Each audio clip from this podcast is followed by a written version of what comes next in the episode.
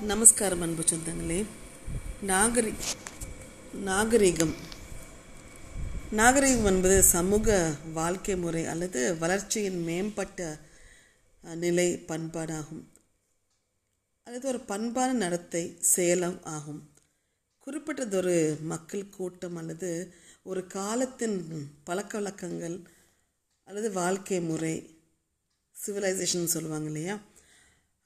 இந்த நாகரிகம் என்பது நம்ம நடை உடை போன்றவற்றின் சிறப்பான ஒரு தன்மை ஒரு நேர்த்தி அப்படின்ற பொருள்படும். இந்த நாகரிகம் என்பது மனிதனின் விஞ்ஞான வளர்ச்சியால் வேற்று கிரகங்களும் மக்கள் குடியேறி வசிக்கக்கூடிய அளவிற்கு ஒரு சூழல் உருவாகி கொண்டிருக்கிறது இப்போது. இத்தகைய விஞ்ஞான வளர்ச்சி என்பது திடீரென நிகழ்ந்து விடவில்லை. மனிதன் தோன்றிய காலத்திலிருந்தே படிப்படியாக வளர்ச்சி பெற்றதாக காணப்படுகிறது. அந்த வகையில் பிரம்மாண்டமான ஒரு துறையாக இந்த விஞ்ஞானம் பல விஷயங்களிலும் ஊடுருவி இருப்பதை காணலாம். இத்தகைய உயரிய நிலையினை அடைய அரிய பங்களிப்பினை வழங்கியது இந்த நாகரிகங்கள் என்றால் அது மிகையாகாது. நாகரிகம் என்பது பல பழங்காலத்திலிருந்து பயன்படுத்தப்பட்ட ஒரு சொல்லாகும். நாகரிகம் என்ற சொல்லை ஆங்கிலத்தில் சிவிலைசேஷன் என்று கூறுவர். சிவிலைஸ் என்னும் லத்தீன் வார்த்தையே ஆங்கில சொல்லின் அடிப்படையாகும். சிவிலைஸ் என்றால் குடிமகன் நகரவாசி என்று பொருள்படும். இந்த அடிப்படையில் அடிப்படையில் மனிதன் சமுதாயமாக வாழ ஆரம்பித்தது தான் நாகரிக தொடக்கம் என்பது சிலர் கூறுவதுண்டு. இந்த வகையில் நாகரிகமானது மனிதன் விலங்குகளை வேட்டையாடி சமைக்காமல் உண்ட காலத்திலிருந்தே தொடங்கிற்று.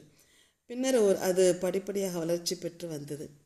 ஸ்காட்லாந்தில் தத்துவ மேதையும் வரலாற்று நிபுணருமான ஆடம் ஃபெர்கூசன் ஆயிரத்தி எழுநூற்றி அறுபத்தி ஏழில் எழுதிய என் an essay on the history of civil society எனும் புத்தகத்தில் நாகரிகம் என்றால் தனி மனிதன் குழந்தை பருவத்திலிருந்து மனித உடையவனாக வளர்ச்சி அடைவது மட்டுமல்ல மனித இனமே முரட்டுத்தனத்திலிருந்து பண்பாட்டுக்கு முன்னேறுவது அப்படின்னு சொல்கிறார் அந்த புஸ்தகத்தில்.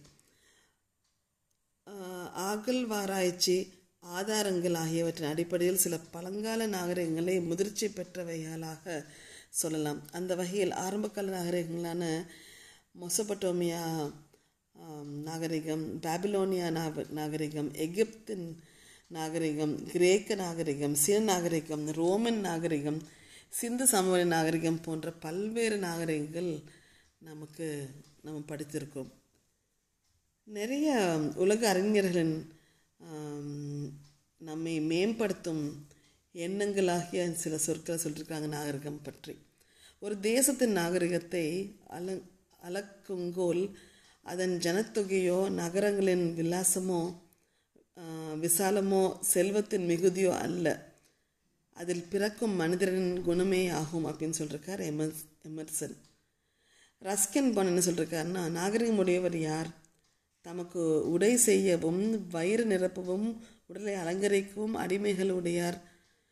நாகரிகம் இல்லாதவர் தம் அத்தியாவசியான தேவைகளை பூர்த்தி செய்ய மட்டும் சேவகர் வைத்துக்கொண்டு அவருக்கும் சுகவாழ்வு அளிப்பவரே நாகரிகம் உடையவர் அப்படின்னு சொல்லியிருக்கிறார் நம்மிடையிலும் இன்னும் நாகரிக தசை அடையாத காட்டு மிராண்டிகள் பலர் இருக்கவே செய்கின்றனர்.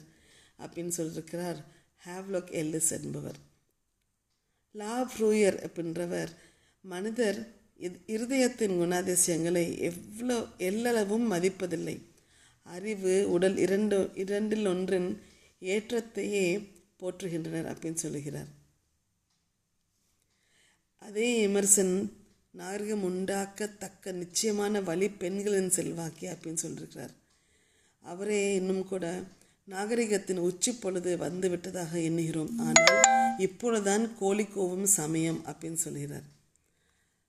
அந்த தமிழ் அஹ், இந்த சிந்து நாகரிகம் பற்றி சொன்னோம் இல்லையா? இந்த சிந்து நாகரிகம் சிந்து நதிக்கரையில் தோன்றி மறைந்த ஒன்றாகும்.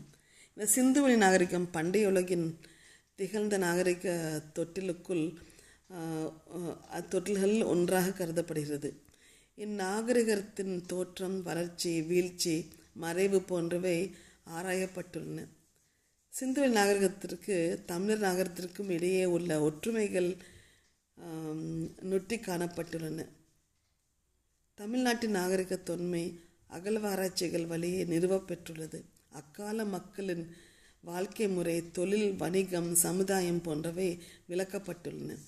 பண்டைய இந்தியாவில் எழுத்துக்களை பற்றியும் மட்கள குறியீட்டுகள் பற்றியும் விரிவாக ஆராயப்பட்டுள்ளன என்று சொல்லி உங்களிடம் விடைபெறுவது உங்கள் மீனராஜா.